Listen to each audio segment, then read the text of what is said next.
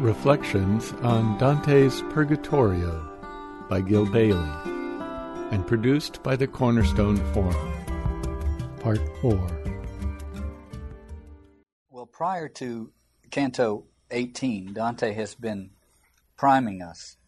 But in Canto 18, he really sets us up for it. And uh, we have to realize how we're being set up. In the earlier cantos, Canto 16, Marco talked about the soul uh, turning to what delights it and so on. In Canto 17, Dante said, um, excuse me, Virgil said, Love is the seed in you of every virtue and of all acts deserving punishment. In other words, it's the it's what gives gives rise to virtue and vice. In Canto 18, Dante, line 14 says to Virgil, Teach me what love is. You have reduced to love both, each good and its opposite. Teach me what love is.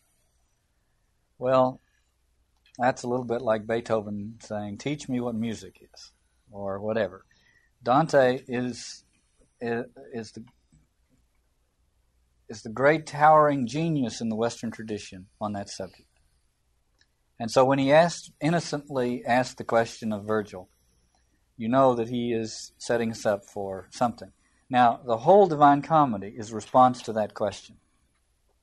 The whole Divine Comedy is a response to that question, but he's asking it in a specific way, and Virgil's going to answer him, and some things are going to happen, and so on and so forth. So, what I want to do is just realize that this is a big one for Dante. Well, in learning what love is, some distinctions have to be made, and Virgil begins to make them, but I would like to suggest at the outset the following distinction, which I think goes as close as I can come to the heart of the issue dealt with in Canto 1819. There is something called unearned love. And I would regard unearned love as the motive mystery of the universe. And then there is something called effortless love. And I would regard effortless love as, as the merest fantasy of every adolescent. But it's pretty easy to confuse these two unearned love and effortless love. And it seems to me that one of the things Dante is exploring in this canto and a half is the distinction between those two. And the distinction has to do with will and with the role of will in the life of love. So Virgil begins to explain things, and he says, beginning line 19, the soul which is created quick to love, that's what the soul is created to do, responds to everything that pleases just as soon as beauty wakens it to act. It is stirred into its task, the, it stirred into action, into its task, its life task, by beauty or by that which is attractive to it or to which it is attracted. Your apprehension draws an image from a real object and expands upon that object until soul has turned toward it. Now, that is many hundreds of years before Freud and Jung and all of the understanding about projection and uh, participation and so on and so forth. Your apprehension draws an image from a real object and expands upon that object till the soul has turned toward it and if so turned the soul tends steadfastly, then that propensity is love. Steadfastness, love is the propensity, but steadfastness is a key ingredient. It's nature that joins the soul to you anew through beauty. Then, just as flames ascend because the form of fire was fashioned to fly upward, toward the stuff of its own sphere, where it lasts longest, so does the soul, when seized, move into longing. The captivated soul yields to its desire. So that's the way things are. But the rub comes in, line 38.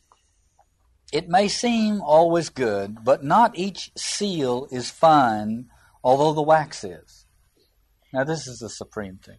That is to say, that the world is a great array of people and things that have the capacity to impress me, to make an impression on me.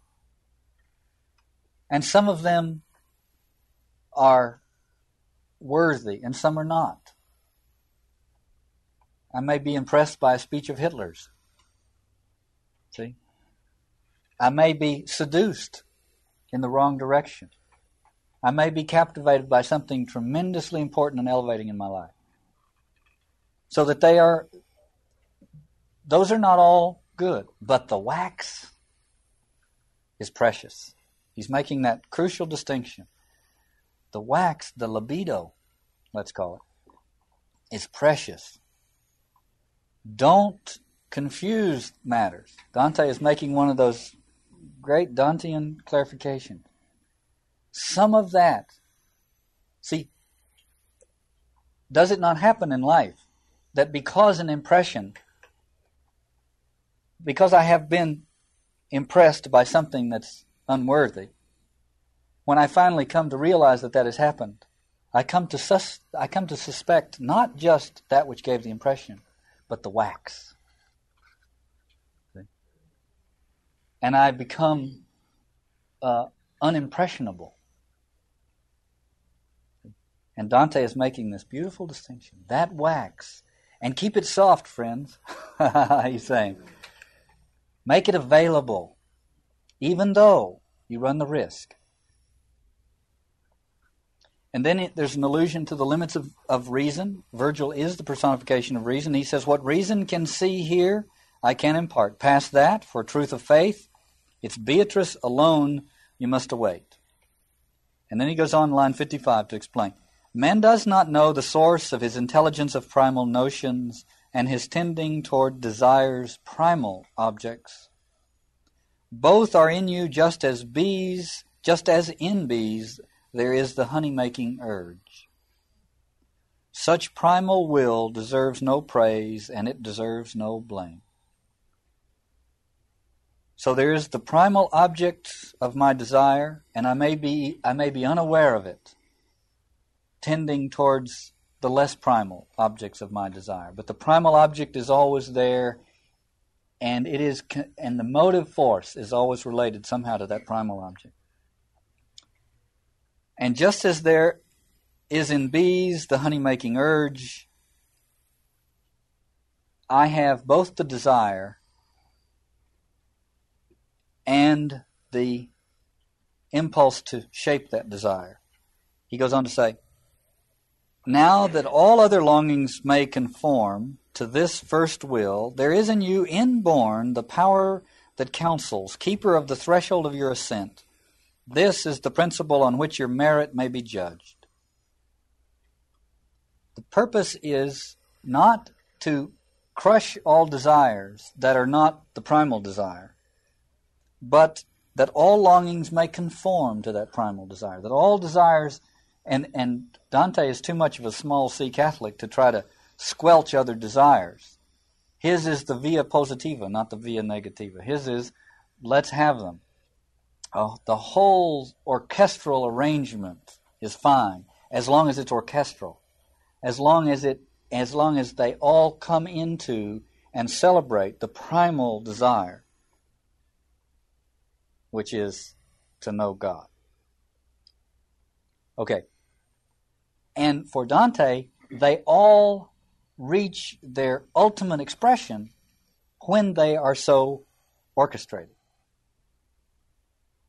That if they get out of that orchestration, they become not only cacophonous, but they lose their power.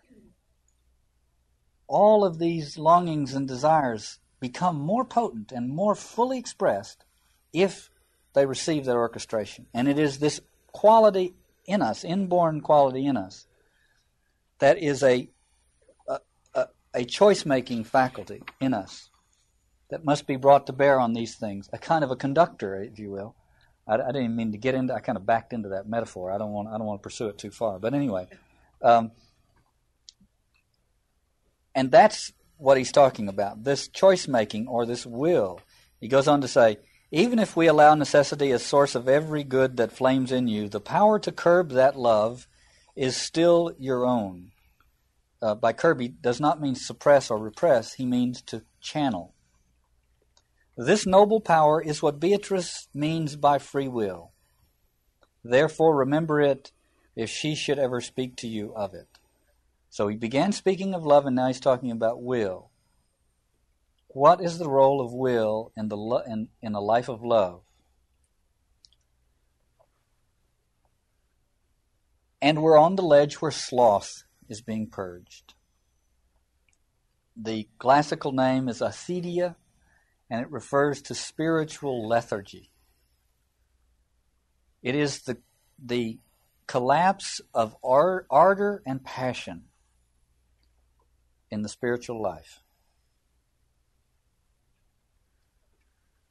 So Dante's mind begins to wander.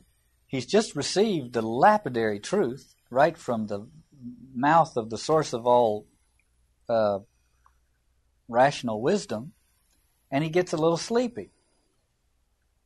He starts to nod off a little bit. He starts to daydream. He's just had it in its verbal form, perfectly explained. But something else is going to have to come in on him. He's going to have to get the other version of it. But in any case, he starts to nod off a little bit, nearing sleep, random visions. And suddenly, he's awakened out of that semi slumber by this, this uh, madly dashing group of penitents that round the corner, running wildly past. And it must be noted that the simile that he uses to describe their, their frenetic pace is that he says it's like the Thebans in a bacchanalian frenzy. Now, that is a very interesting. Let's remember, we're in the realm of sloth, and what we're talking about in sloth is not laziness. Sloth is the lack of ardor and passion. And these souls who have been guilty of that sin are now behaving as though they're in the bacchanalian orgiastic rituals. You see, that is what they missed. What their sloth consisted of in life was the lack of passion and ardor. Now, Dante is not recommending bacchanalian orgies as an alternative. He's, see, he's simply saying that's the corrective. That's what they didn't have, is passion. They didn't have that entheos, from which we get the word enthusiasm that ravenous indwelling of the God which which makes you brings you alive in that kind of almost insane way. That's what they didn't have. And so now they're having libido. Libido. Energy, psychic energy, passion. The, the slothful are guilty of passionlessness of desirelessness. That's their problem. Dante has, Virgil has just been talking about desire. And the slothful are guilty of desirelessness. They have tried to solve this problem of the multitudinous desires versus the primal desire by not having any. Perhaps suspecting all of them of, of being able to lead them astray. And of course, all of them can lead astray. So they just don't have any. And of course, their desirelessness or their passionlessness can, when for lack of anything else to do, be turned momentarily, the sort of the autoeroticism of it can be turned momentarily outward and look like passion. But it isn't. I'm thinking of. Uh, I'm think I've been calling them the fern bars. I realize they're no longer called fern bars. Somebody told me in one of the other classes they're not called fern bars, where people go to meet each other, you know, and uh, pick each other up and all that. Uh, if one goes into one of those places, and they they may have some social redeeming social value in our culture, I don't know. But if one goes in those places, what the first thing that strikes you if you really open your eyes is the passionlessness. There's desirelessness there. It's not happening. Uh, and the hope is somehow if you come together under the right circumstances, it might. So Virgil says, he speaks to these people that are running around and he says, because he needs to get directions, O people in whom eager fervor now may compensate for sloth and negligence, you showed in doing good half heartedly. Tell us how to get out of here, he says. Half heartedness is the problem, or lukewarmness is the problem. One of these San Francisco uh, theater groups, uh, I, I, don't, Duck's Breath Mystery Theater or somebody years ago came up with uh, these two characters, uh, Guru Lethargy and Swami Procrastinanda.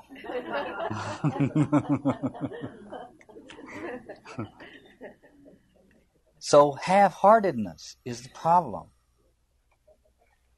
Dorothy Sayers uh, speaks of sloth in, in her note on it in her translation of the Divine Comedy, and she says, In the world it is called tolerance, but in hell it is called despair. Sloth. And of course, sloth can be activity. Frenzied activity can be sloth, because we're talking about spiritual sloth. It's the lack of spiritual passion or spiritual ardor. So that can certainly coexist with a life of, of external material activity. Well, then we go on down and we find out, we get the words that mock sloth, and uh, they are these. I'll read them to you, line 133 and following. Uh, the ones for whom the sea parted were dead before the Jordan saw those who had inherited its lands. That's a reference to the Israelites mid journey started thinking, well, Egypt wasn't so bad, was it? Given the nature of this desert we're in right now, Egypt wasn't so bad. The next one is, and those who did not suffer trials until the end, together with Anchises' son, gave themselves up to life without renown. Anchises' son is Aeneas. There are two, two stories here that are being referred to, and I think it's important to dwell on them for a moment. The story of the um, Israelites is that mid journey out of Egypt, they started murmuring. And what they murmured was Egypt wasn't so bad. Uh, in hindsight, uh, you know, we got by okay. We had food. Um, maybe we should go back. And in the Aeneas story, they journey Troy's been destroyed, and they sail the seas for this long time. They land in Sicily. People are tired of sailing the seas on this great uh, historic journey of theirs. And so there's it's a complicated little story uh, with the gods intervening and the women burning the ships and so on. But it, there comes a point where Aeneas says, okay, if you want to stay here in Sicily, you can. But just want to make a point. Here's from Book 5 of the Aeneid. And meanwhile, with a plow, Aeneas marks the city's limits and allots the houses. In other words, they're going to build a new city right there in Sicily. They're abandoning the quest for Rome, and and Troy has already been destroyed. The other name for Troy is Ilium, by the way. So he he takes a plow and marks out the city for them, and he calls one district Troy and another Ilium. Let's just stop the journey here and name it after all of after the place. Let's just call it, pave it and paint it green. Let's just call it by that name and let's live in nostalgia. And the Israelites, the Israelites, so funny, they began to be nostalgic for the flesh pots of Egypt. A flesh pot is a bowl of stew. And they said, it wasn't so bad sitting by the flesh pots in Egypt. It's interesting because the Egyptians ate the stew, and the Israelites ate the hard bread. They did, they were nostalgic for watching the Egyptians eat. See, they weren't nostalgic for eating the stew; they didn't get any. they were nostalgic for the kind of longings they had back then. I mean, it was so. The point of these stories is two, I think. Number one is that sloth is a mid journey problem. It's the collapse of ardor and passion in mid journey. And that one of its important elements is a nostalgia for bygone times. And that is that I think is key to the to understanding it. Louis Simpson has a line in uh, one of his poems which I like dearly. He he he talks about coming out of Egypt land of eat your spinach. The Egypt land of eat your spinach. You see, that's the Egypt that we've all been in, is it not? The Egypt when where I am, in some sense, a slave. That is to say, I my life is not in my hands. It is controlled by others who say, "Eat your spinach." It's not exactly a flesh pot; it's just spinach. Eat your spinach.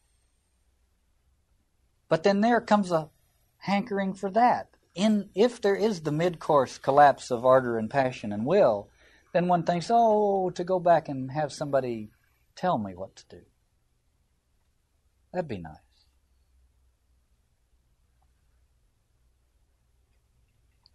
So, um, a midpoint collapse of will in the journey of love. A salient feature of which is nostalgia. And it's nostalgia for, I think, effortless love.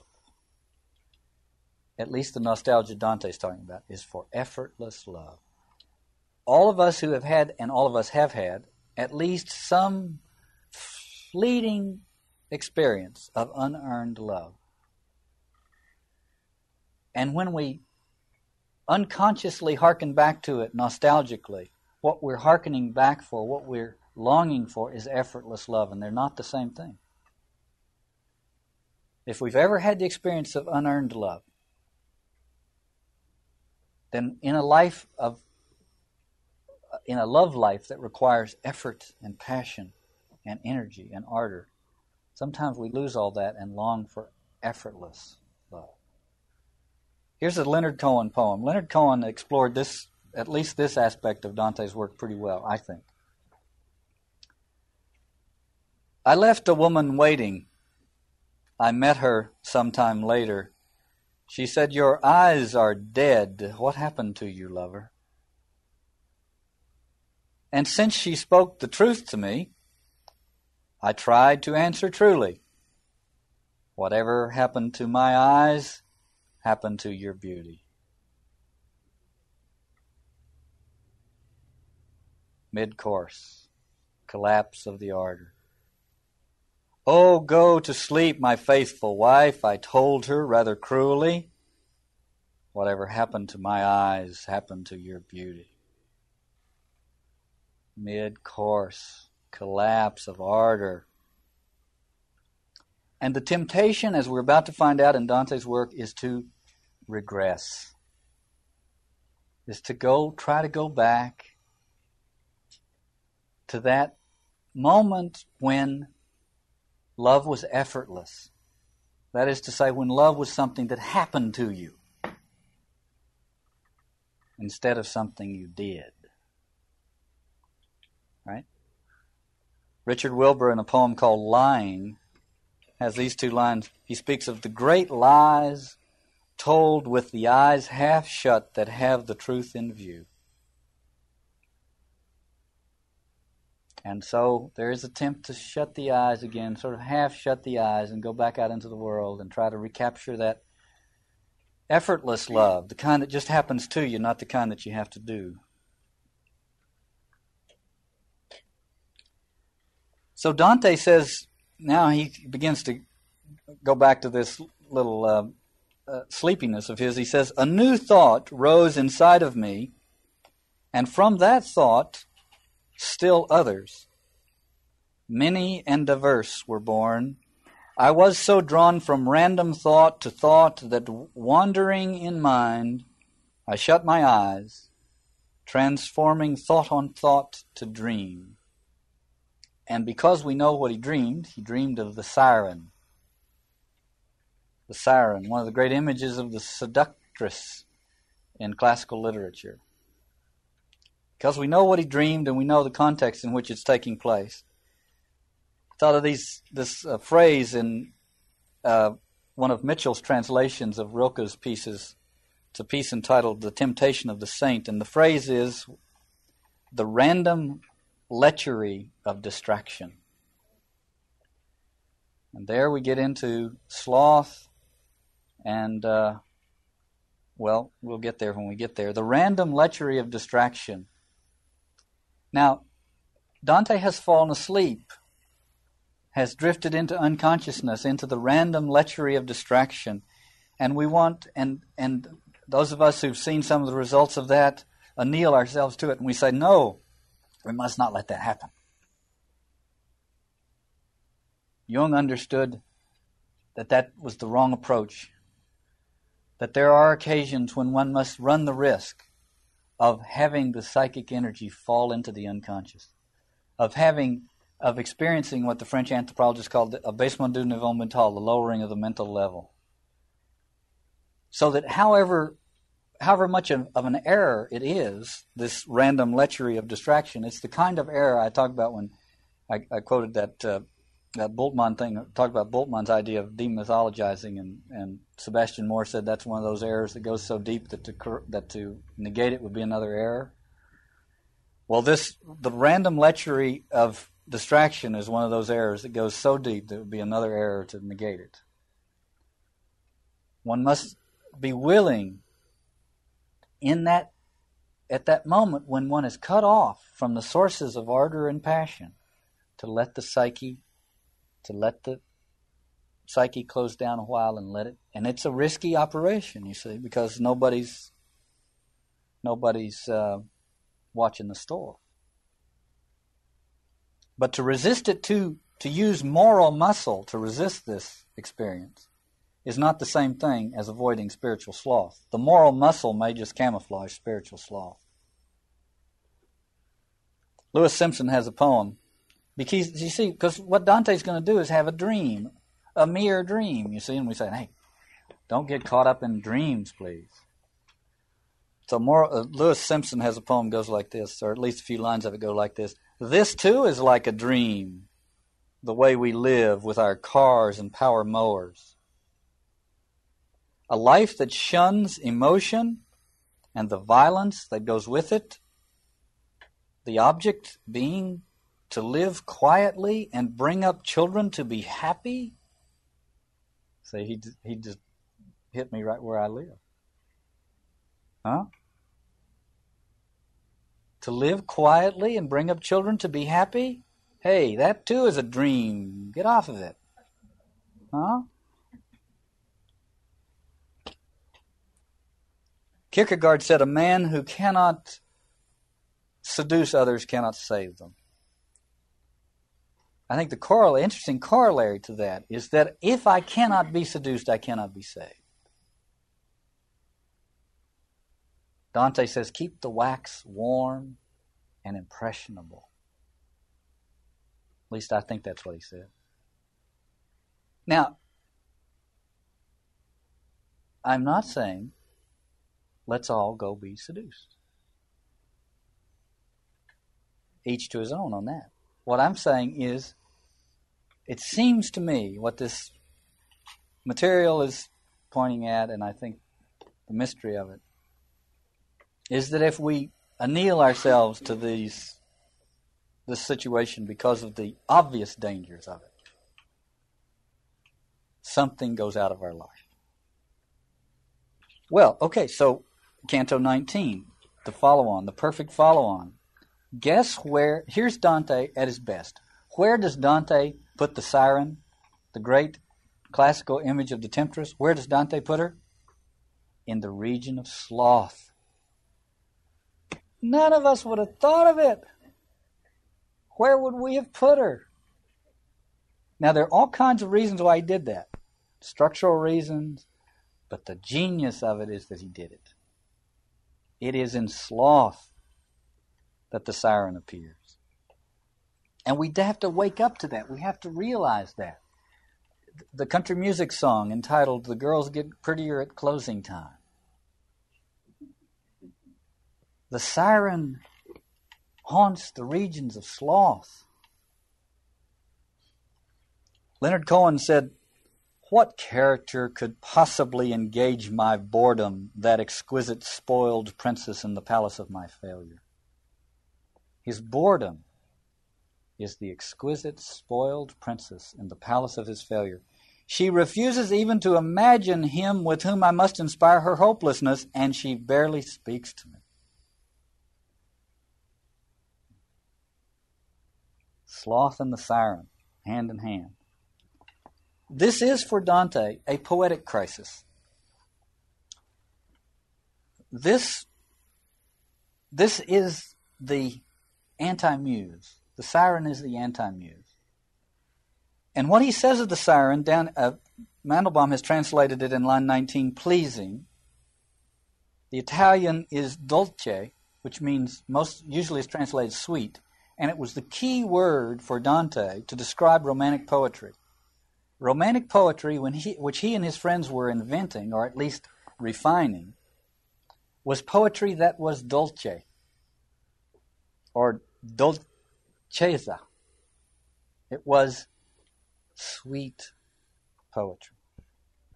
It had a special power and appeal to the heart. And Dante knew that he could write that poetry. He knew he was capable of that, technically capable of that. And I think, I don't want us to investigate it at this level, but it should be said that this is a poetic temptation for him. He could write the rest of the Divine Comedy in the same in that same powerful verse that he has been using.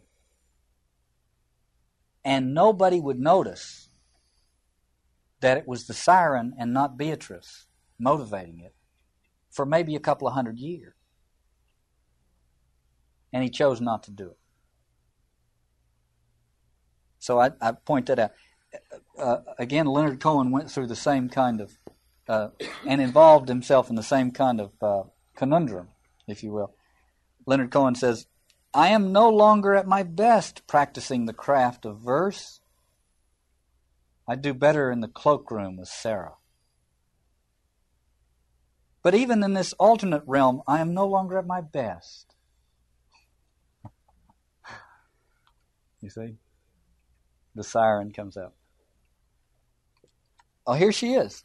A stammering woman came to me in, in a dream, her eyes askew and crooked on her feet, her hands were crippled, her complexion sallow.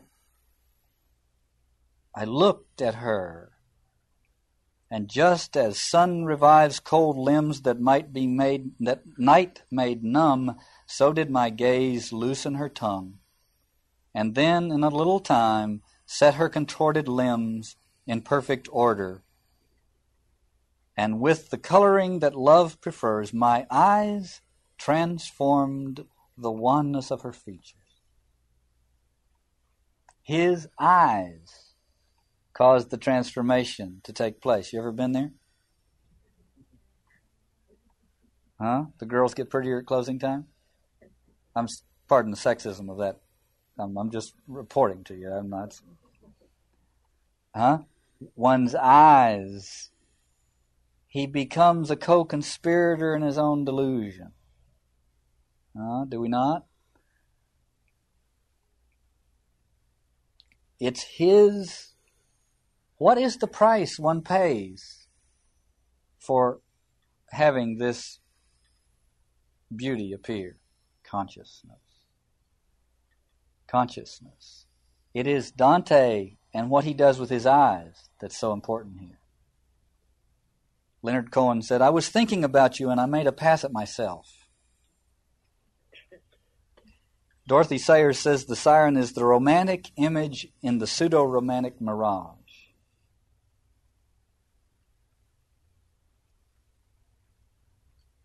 And what does she do? Well, when her speech had been set free, then she began to sing. In Italian, singing and the word singing and poetry are implicit in one another. So we're talking here about that. She began to sing so that it would have been most difficult for me to turn aside. If you will remember, back over here, Virgil had said to him, um, Your apprehension draws an image from a real object and expands upon that object till the soul has turned toward it, and if so turned the soul tends steadfastly, then that propensity is love. Turning is a very important verb here. And he says, She began to sing so that I could not turn aside. The other uh, verb is volgere, and this one is rivolto. It was hard for me to return, to return, see, from that. I am, she sang, I am the pleasing siren. That line I want us to remember when we get to, ver- to get to Beatrice. We want to compare this line to Beatrice's first line. It's a very interesting comparison. I am, she sang, I am the pleasing siren who in mid sea, remember mid course, who in mid sea leads mariners astray. There is so much delight in hearing me. I turned aside, there's that turning aside again. Ulysses, although he had longed to journey, he had been trying to get home to his wife. I had turned aside Ulysses, though he longed to, uh, he, though he had longed to journey. By the way, Dante doesn't know uh, Homer's Odyssey directly, and he conflates here Ulysses, uh, excuse me, uh, the siren, and uh, Circe. Circe did lure Ulysses. The sirens did not. Ulysses had his men stuff their ears with wax, and he had himself tied to the mainmast, and he got to hear it, but he didn't get caught in it who grows used to me seldom departs. I satisfy him so. That's a very chilling line. Who grows used to me seldom departs. I satisfy him so. Okay, first of all, the siren is the sirens in classical literature were uh, river nymphs that were had had uh, been cursed and ended up on this rocky crag of an island, changed into wretched birds, three of them. And they sang so beautifully that mariners would beach right there, and the bone and the, the, the beach was littered with the bleached bones of mariners that had landed there and couldn't get away. So that's the image that Dante is using here. I'd like to just explore it for a minute. Uh, and uh, I'd like to begin with a with a poem called "Siren Song" by Margaret Atwood. It speaks of a quality of this, which I think is wonderful. She writes this. This is the one song everyone would like to learn, the song that is irresistible. The song that forces men to leap overboard in squadrons even though they see the beached skulls. The song nobody knows because anyone who has heard it is dead and the others can't remember. Shall I tell you the secret? And if I do, will you get me out of this bird suit?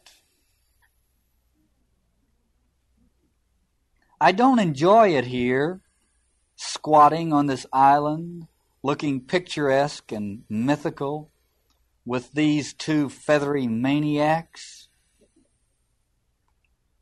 I don't enjoy singing this trio, fatal and valuable. I will tell the secret to you, to you, only to you. Come closer. The song is a cry for help. Help me. Only you only you can. You are unique at last. Alas, it is a boring song, but it works every time.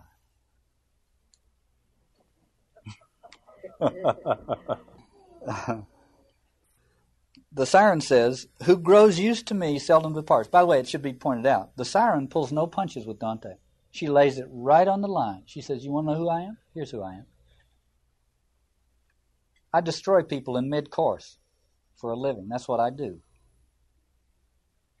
It's no, there's no pretensions, you know. There's no subterfuge, no dissembling. She just lays it right there. And she says, Those who grow used to me seldom depart. So I wanted to, I, I wanted to bring a poem in that would be the, that would change the gender of the thing a little bit. I didn't want it to be all one thing.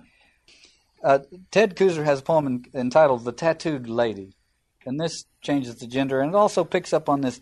If you'll remember now, Dante has conflated the Circe, who does in fact uh, seduce uh, Odysseus for a long time on her island, and the and the sirens, and also who grows used to me seldom departs. So this is the tattooed lady by Ted Kooser.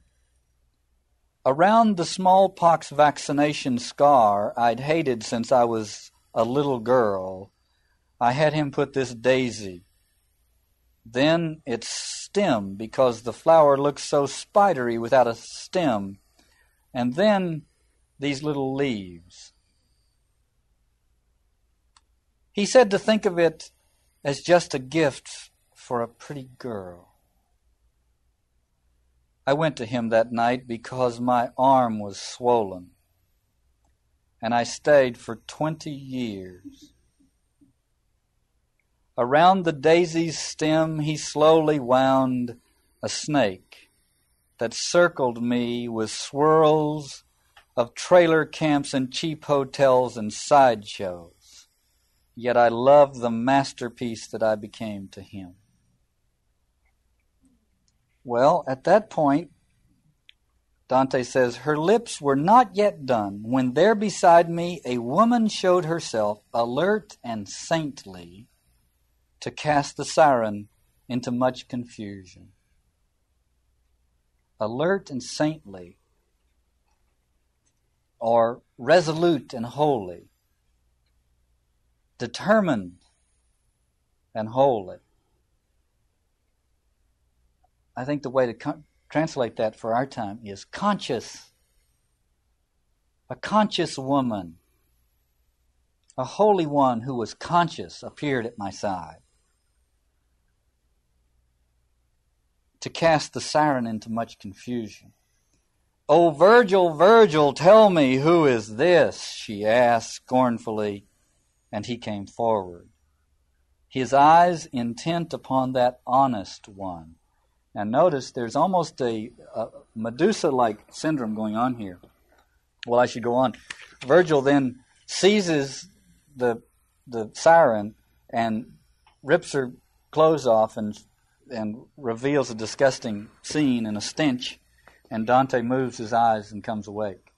But notice as Virgil, Virgil comes up at the behest of the conscious one, the alert and holy one, and he keeps his eyes on the honest one while he's going about the business of this. It's almost as though re- the personification of reason itself must have this holy one, this conscious one, this honest one, to keep him centered in this process of revealing that deception for what it is. Well, now the Dante has done two stunning things here. I think the first is he put the siren on the on the sloth. We wouldn't have thought of that. We would have put it on the ledge of lust. Almost everybody would have done that. She actually is the personification of the next three ledges. She represents, in the same way that, that the monster Geryon, the monster of fraud, represented everything that was to come in the journey to hell, the siren represents everything that's to come on the, on the rest of the purgatorial journey. And then the angel that takes the next P off his forehead, you know, and pronounces a beatitude. What beatitude is it? Qui lugent is a phrase out of Blessed are those who mourn. Blessed are those who mourn. I'll call attention to one thing, two things.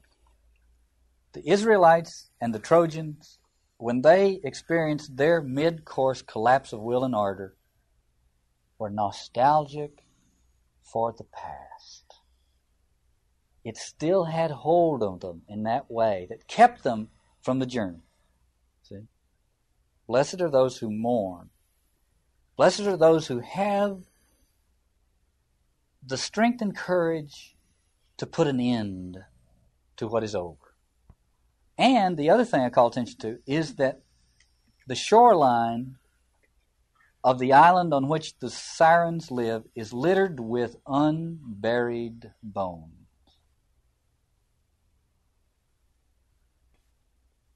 The opposite of repression and regression is mourning. It overcomes sloth by making the energy that is that is that it is bound up in repressing or the energy that's absorbed in nostalgia available again. Well, there's a funny poem I want to read two stanzas from from Richard Wilbur. It's called "A Voice from Under the Table." You upright people all remember how love drove you first to the woods, and there you heard the loose mouthed wind complaining, Thou and Thou. My gawky limbs were shuddered by the word.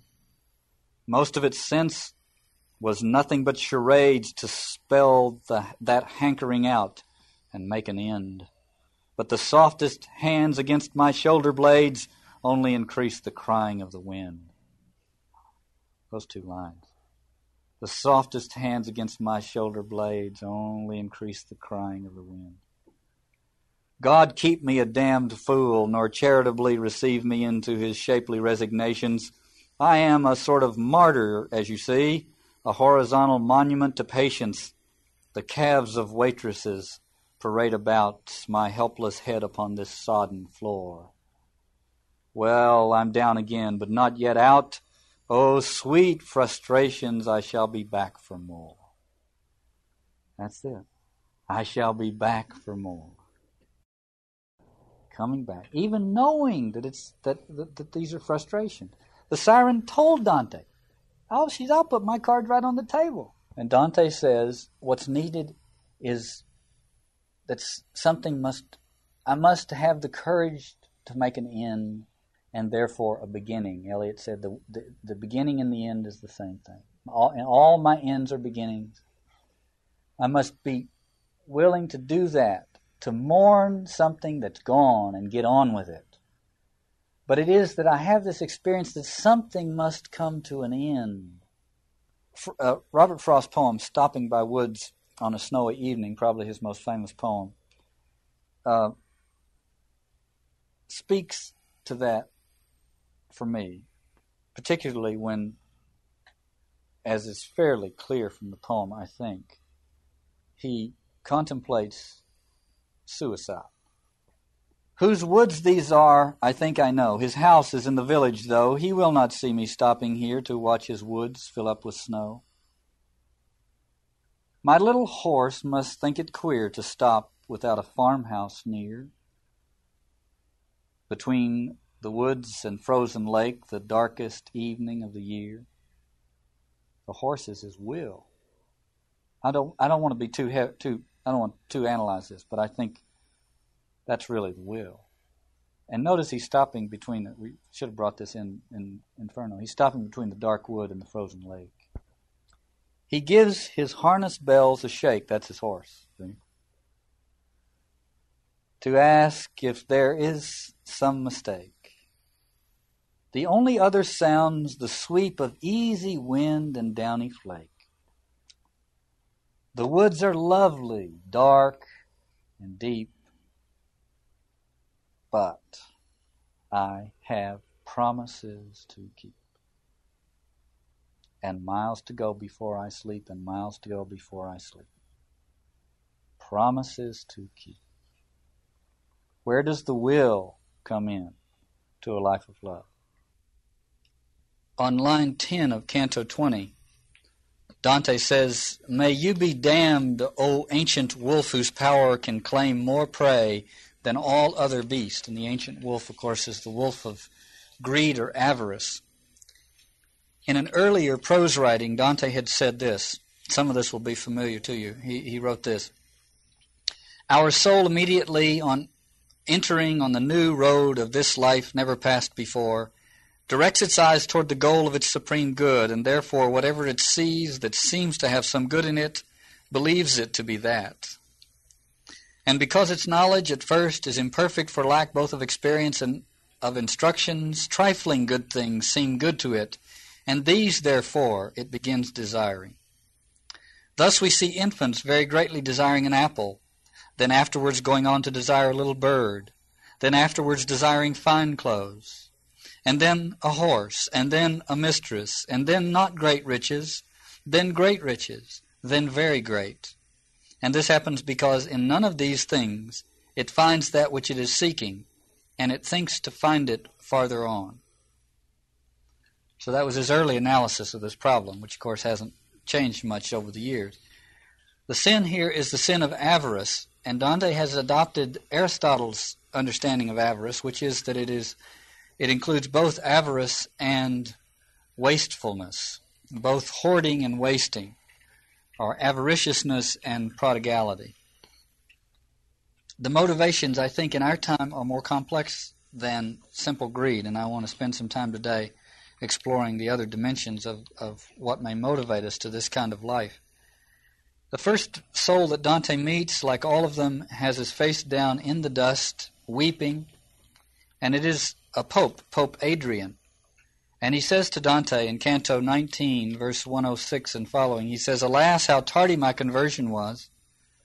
But when I had been named the Roman shepherd, then I discovered the deceit of life. I saw that there the heart was not at rest, nor could I in that life ascend more high, so that in me love for this life was kindled.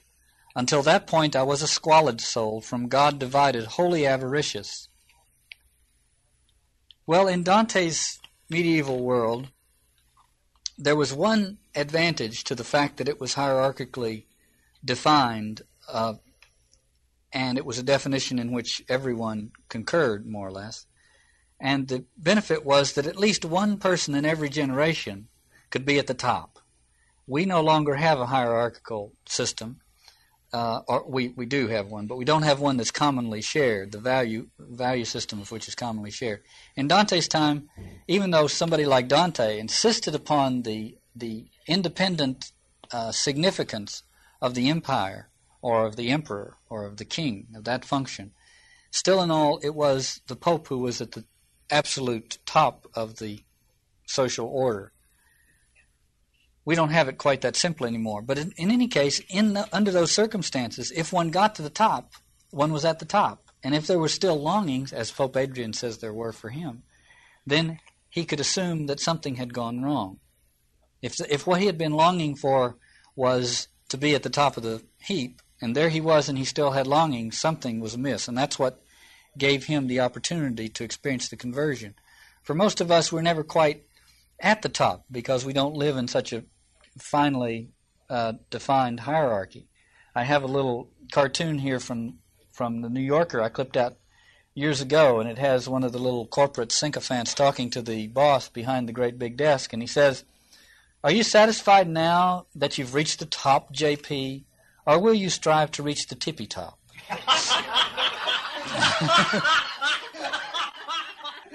there is a relationship between one of the examples of avarice that Dante uh, gives here and the next penitent that he meets.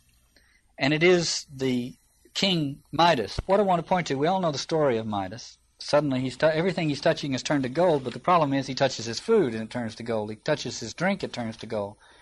In other words, life is dying, going out of it. He is, there is a loss of vitality, most prominently signified by the fact that he touches his daughter and she turns to gold. So that he touches, so that he turns his own intimate relationships into statuaries. Interesting that the same thing somewhat happens to Hugh Capet, who is the next uh, penitent that Dante visits. Hugh Capet is the now Dante's version of history is very shaky, but uh, so we just take it straight from the poem. But in any case, Hugh was a origin of the Capetian dynasty of France, who the descendants of which had, in Dante's eyes, been been uh, conspicuous in their avariciousness. And uh, was also an avaricious person. That's why he's here in purgatory. But he talks about what happens to his uh, dynastic line as it descends down. And he speaks of one of his descendants, who is Charles II. And he says, I see him sell his daughter, bargaining as pirates haggle over female slaves. he used his daughter's marriage uh, and uh, and the whole question of dowry to uh, to satisfy a, a greedy uh, urge of his own. So Dante goes on to say, or Hugh Capet goes on to say, O avarice, my house is now your captive. It traffics in the flesh of its own children. What more is left for you to do to us? So, like Midas, this avariciousness has caused the sacrifice of the children. Now, generically, we talked about this in another context earlier. Uh, all idolatry leads to child sacrifice eventually, and, and the inordinate love of wealth is a form of idolatry. But more specifically, and to the point, what's happening is, for our purposes, I think what we can see happening here is a weakening and a breakdown of the relational cosmos at its most conspicuous place of importance, that is to say, in the family.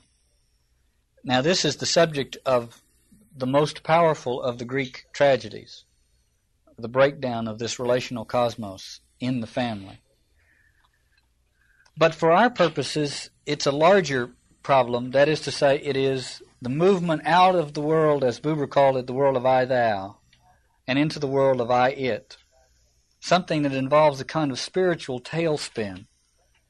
Yeats said, The center cannot hold, mere anarchy is loosed upon the world. Suddenly, when these when these most potent of uh, relational forces weaken and slacken, then there is a, a, a uh, drifting apart, breaking up of the coherence of the cosmos.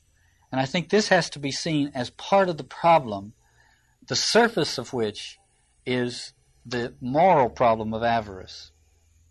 Martin Buber talks about, uh, uh as you know, he his great insight into our condition was this juxtaposing the world of I thou and the world of I it. And he makes the point that there is in the world of in the it world, he says, there is a progressive augmentation of the world of it. A progressive, uh, that is to say, things are always being improved and multiplied and nuanced and polished and made better and the, this there is a progressive augmentation of the world of it. But the energy that goes into that augmentation is taken from the I thou world. So that that progressive augmentation of the world of it is brought about, says Buber, by a corresponding decline in the capacity to enter into vital relationships. And I think we have to see this problem of avarice at least with that as its underpinning. The progressive augmentation of the world of it is not necessarily that we get more things, although that may be part of it, but that we become more preoccupied with things. We put, place our reliance more on things. We begin to see our problems as human beings in a technical way, that is to say, having to do with getting and manipulating things. So I'd like to oddly enough, go back and quote uh, de Tocqueville comment about our society, a comment based on an observation made more than a hundred years ago.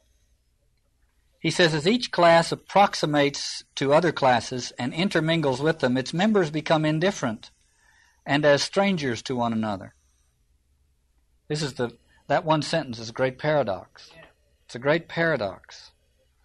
As the, as each class approximates to other classes and intermingles with them, its members become indifferent and as strangers to one another.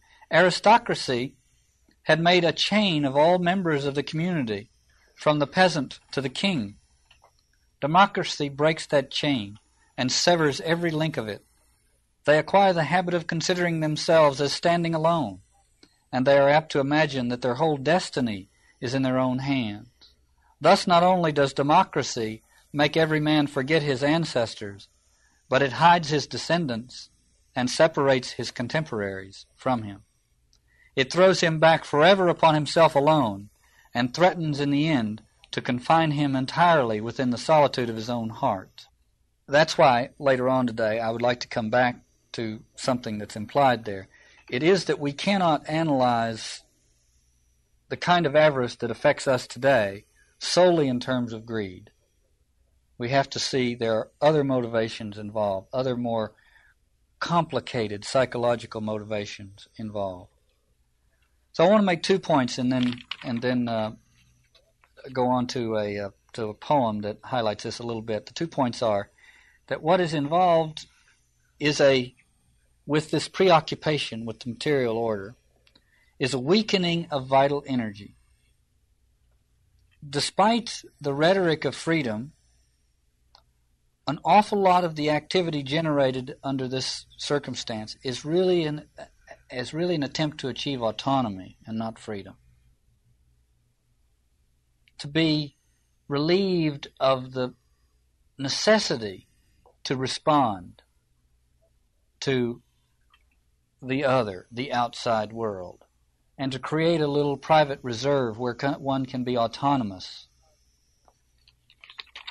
And the other quandary uh, that has to do with this emphasis, overemphasis on the material is that every attempt to solve the problem by enhancing the material position reinforces the fears that produced the flight into material security in the first place. I'd like to read a little poem by Theodore Roethke and then comment upon it. It is a poem, it's almost a fairy tale poem, really, the way he's written it. It's called Sale, and it's about an estate sale after the death of the, uh, by the heirs uh, after the death of the, uh, of the uh, inhabitants of the great estate. I'd like for you, as I read it, to, to feel the weight of the material world and what it has cost in the relational world. And then, of course, everything hangs on the way uh, Roethke concludes the poem. Goes like this. For sale, by order of the remaining heirs, who ran up and down the big center stairs, the whatnot, the settee, the Chippendale chairs, and an attic of horrors, a closet of fears. The furniture polished and polished so grand, a stable and paddock, some fox hunting land, the summer house shaped like a village bandstand, and grandfather's sinister hovering hand. The antimacassar for the sofa in red, the Bechstein piano, the four-poster bed, the library used as a card room instead. And some watery eyes in a Copley head. The dining room carpet dyed brighter than blood, the table where everyone ate as he should, the sideboard beside which a tall footman stood, and a fume of decay that clings fast to the wood. The hand-painted wallpaper finer than skin, the room that the children had never been in. All the rings and the relics encrusted with sin, and the taint in a blood that was running too thin. Well, now, I think it's a mistake to analyze that in terms of that sin in the second to the last line the rings and the relics encrusted with sin. Uh, perhaps there is a moral problem of avarice, have, uh, having too much, attempting to have too much, and all of that. But it seems to me the big problem has, the deeper problem is hinted in the last line, which is the taint in the blood that was running too thin. That some kind of vitality was going out of life itself and was being sublimated into this concern for the material order. So it is an ontological issue instead of a moral issue. Ontological in the sense it has to do with something, has to do with the nature of our existence more than simply a moral dilemma. Gabriel Marcel, the French existentialist, uh, wrote a, uh, a, an analysis of the distinction between being and having, which goes, I think, beneath this moral problem of avarice, but illuminates it tremendously and I, I want to just touch on a few things. It's it's a his, it's a detailed analysis, and I don't want to get into it, but I just want to touch on a couple of points that he makes. One point he makes is that having, at the heart of having, is a kind of what he calls suppressed dynamic. In other words, there is a lifelessness that begins to inhabit the having impulse. When the having impulse takes over uh, at the expense of the being, of, at the expense of being, then what happens is that life goes out of it. There is a, what he calls a suppressed dynamic. And Marcel says this Reality slips from my eyes, leaving me face to face with no more than its ghost. I am deceived by the inevitable coherence of this ghost, and so sink into self satisfaction and pride when in fact I ought to rather be attacked by doubts of the soundness of my undertaking. Reality will not play this game with us insofar as we cut ourselves off from it, and consequently are guilty of self delusion. So it's a self delusion. Excuse me, he says self desertion. It is a self desertion. But particularly taken by, I am deceived by the inevitable coherence of this ghost. The nice thing about things is that they stay still for you. Is that they have a coherence that human relationships or the re- world of relatedness doesn't have in the sense that it doesn't cohere quite that nicely. It's always moving in flux. So it present even though it's a ghost, it presents itself as more coherent than its alternative. The self-desertion, I think, uh, implied or spoken of by Marcel is is uh, implied in Wordsworth's famous lines about getting and spending. We lay waste our powers. Uh, I'd never quite thought about that line in the same way until after I read Marcel. We lay waste our getting and spending, we diminish our lives, we lay waste our powers. It's not that we're just making a moral mistake by spending all we actually diminish our vitality. We lay waste our powers. It's the blood running thin or the waning of the life force.